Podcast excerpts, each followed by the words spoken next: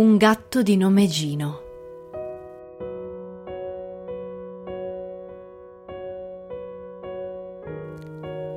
La prima cosa che vedo aprendo gli occhi sono i miei pupazzi allineati in bell'ordine sui ripiani degli scaffali di faggio. L'orsetto che dormiva con me quando ero bambina, la bambola di panno Lenci un po' sdrucita, la giraffa di stoffa imbottita regalatami da una zia ormai morta, Paperino seduto con i piedi arancione tesi in avanti, un buffo cane di peluche con le orecchie lunghissime e la lingua di fuori. Giro lo sguardo sulla parete di fianco.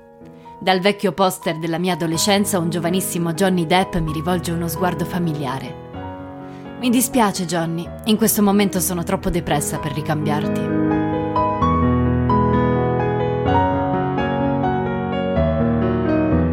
Ma brava! Proprio davanti al letto, eh? Mi volto e lo vedo. Sento tremare nei muscoli del viso un bisogno irrefrenabile di sorridere. Emanuel. Antonia. Si china con tenerezza su di me e mi dà un bacio in fronte. Non riesco a nascondere la mia gioia. Sono in quello stato d'animo di sincerità trasognata di chi si sente estraneo al mondo. Allungo una mano ad accarezzargli la testa. Hai preso la pioggia, vedo. Ma cosa hai fatto ai capelli? Me ne sono sbarazzato.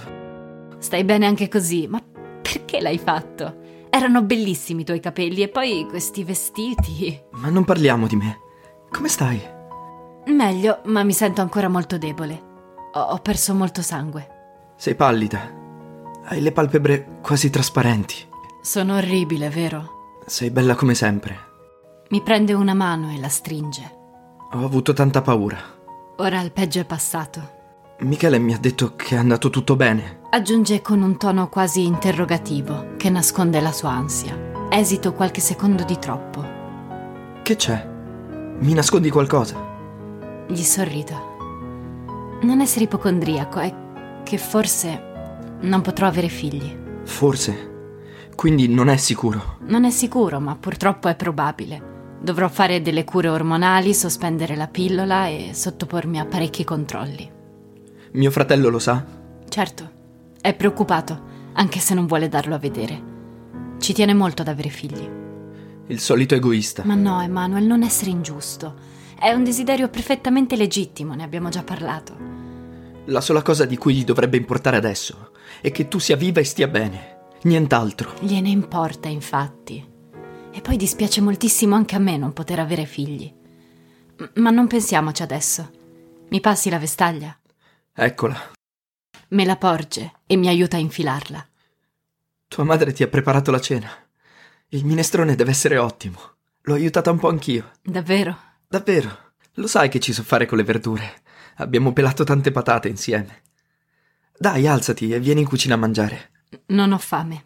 Se non mangi da sola ti imbocco io. Mangio in salotto, seduta sul divano. Le sedie di cucina sono scomode, così stiamo un po' insieme da soli. Mi aiuta ad alzarmi e mi prende sotto braccio, accompagnandomi in salotto. Che te ne pare di mia mamma? Una chiacchierona insopportabile, vero? È molto simpatica, invece. Vado a dirle che mangi in salotto. Si allontana. Mentre mi siedo sul divano mi accorgo di una cosa color fuliggine arrotolata in un cestino ai miei piedi. È amore a prima vista. Che meraviglia questo gattino, da dove arriva? Chiedo a Emanuel di ritorno dalla cucina. Sorride. L'ho trovato per strada, sotto la pioggia, e non me la sono sentita di lasciarlo lì. Hai fatto bene, assolutamente adorabile. Lo prendo fra le mani e lo bacio sul naso. Emanuel lo accarezza. Ho letto da qualche parte che il gatto della propria vita si incontra sempre in una giornata di pioggia. Non solo il gatto. Mi lascio sfuggire. Vuoi tenerlo tu, Antonia? Mi piacerebbe tanto, ma non so se mia mamma sarà d'accordo. Credo che lo sarà. Il gattino le piace. Vero, signora? Mia madre sta arrivando con un vassoio. Me lo appoggia sulle ginocchia e borbotta che non si possono tenere animali nel condominio. Però c'è il precedente del pappagallo di quello del quinto piano che chiamava per nome tutti gli amanti di sua moglie, per non parlare della vicina del primo piano che ha levato una gallina sul balcone, finché non l'è caduta di sotto finendo in bocca a un cane di passaggio. La verità è che in questo momento non avrebbe il coraggio di negarmi nulla. Si è spaventata molto, povera mamma. Falla mangiare, eh raccomanda a Emmanuel prima di tornare in cucina. Si fidi, mangerà tutto. Emanuel si siede accanto a me e mi guarda mangiare. A tratti mi imbocca con la serietà di una mamma coscienziosa. Alla fine prende il vassoio e lo porta in cucina, mostrando a mia madre con un sorriso i piatti vuoti. Lei lo ringrazia e si mette a lavare i piatti. Intanto il gattino si è addormentato e ronfa sonoramente. Mi sembra tutto assolutamente perfetto. Mi sento in paradiso. Domani chiedo a mia madre di comprare un antipulci adatto a un cucciolo. Oh no, avrò la tasca del giaccone piena di pulci. Fallo lavare da Teresa appena torni a casa. Tinta di nero, completamente muta, in dialetto croato travestita da Lolo Brigida. Il televisore di fronte al divano trasmette il solito quiz serale. Vediamo chi azzecca più risposte. Dice Manuel a voce alta, in modo che mia madre lo senta. Bravi, risponde lei dalla cucina. Così vi tenete in allenamento. Alza il volume per coprire le nostre voci. Bravi, bravi, bravi, bravi. Stai bene, sai? Gli sussurro guardando i suoi capelli corti e il suo sobrio maglioncino bianco a coste. Vedo che non porta più l'orecchino al lobo dell'orecchio sinistro. Sì, sto davvero meglio. Conferma. Ed è chiaro che non allude all'aspetto fisico. Ti stai allenando per diventare il giovane manager in carriera che i tuoi hanno sempre desiderato. Come no? I presupposti ci sono. Taglio di capelli british, abbigliamento sobrio ed elegante.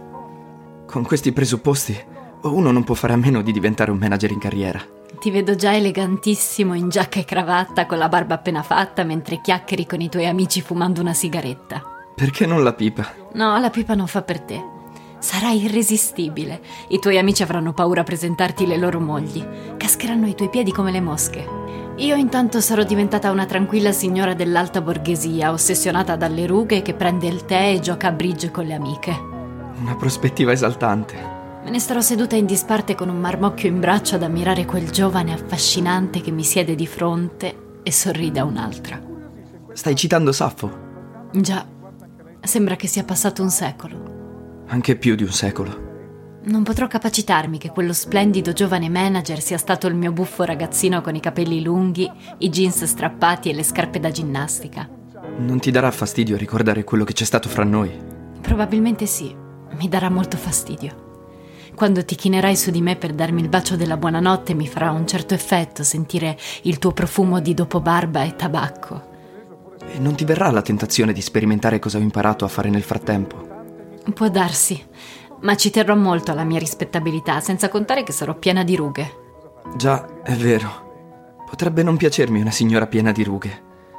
Comunque sarò uno zio affettuosissimo per i tuoi bambini.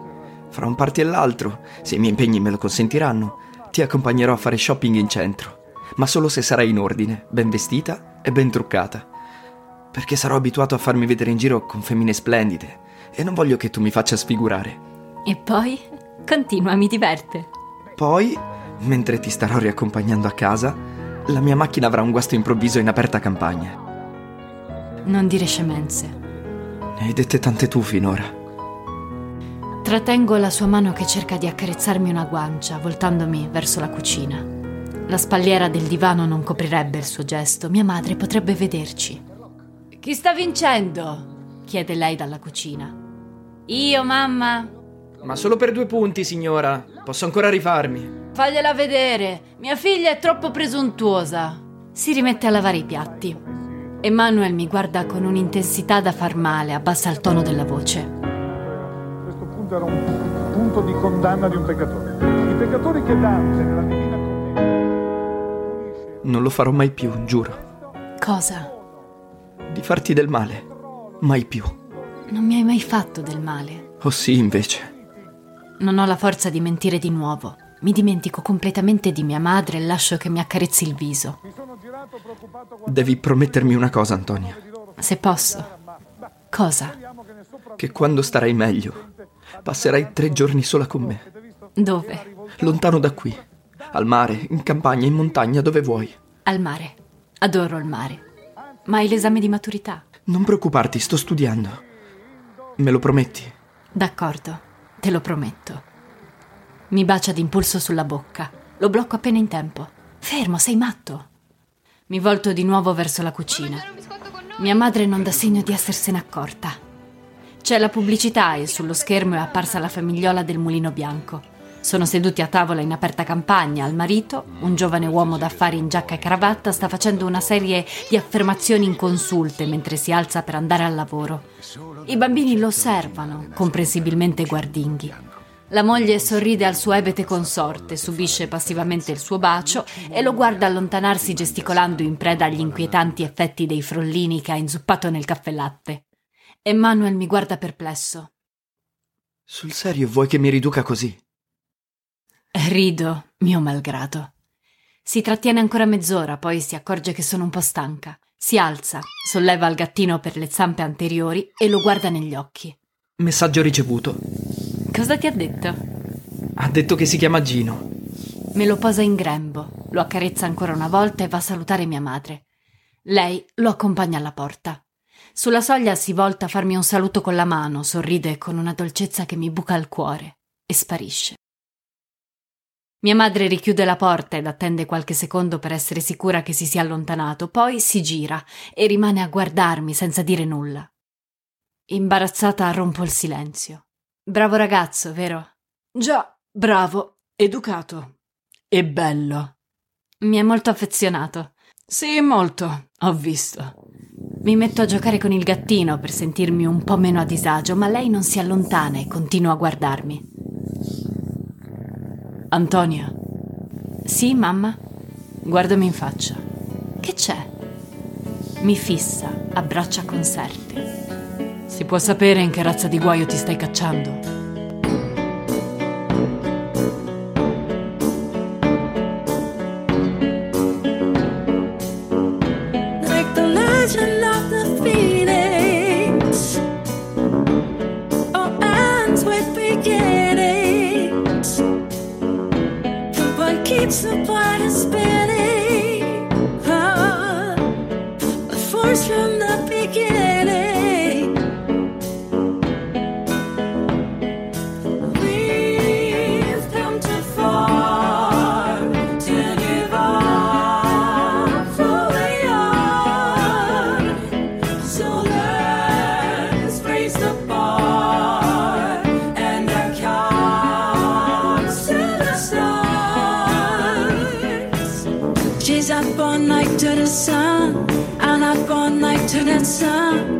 Up all night to the sun.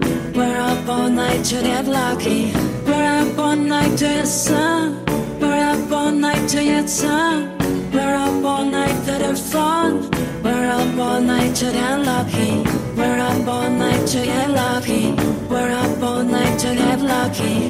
We're up all night to get lucky. We're up all night to get lucky.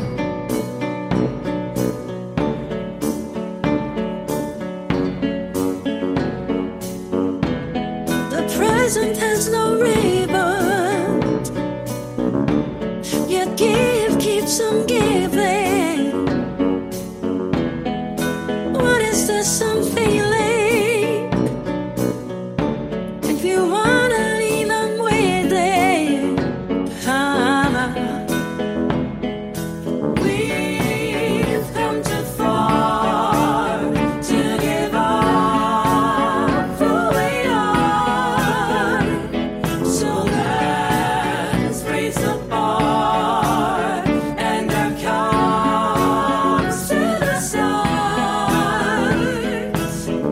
She's up all night dressing, and up all night to doing some. She's up all night noticing, and up all night doing lucky. We're up all night dressing, we're up all night doing some. We're up all night for the song, we're up all night doing lucky. We're up all to get lucky. We're up all night to get lucky. We're up all night to get lucky. We're up all night to the sun. We're up all night to the sun. We're up all night for the sun.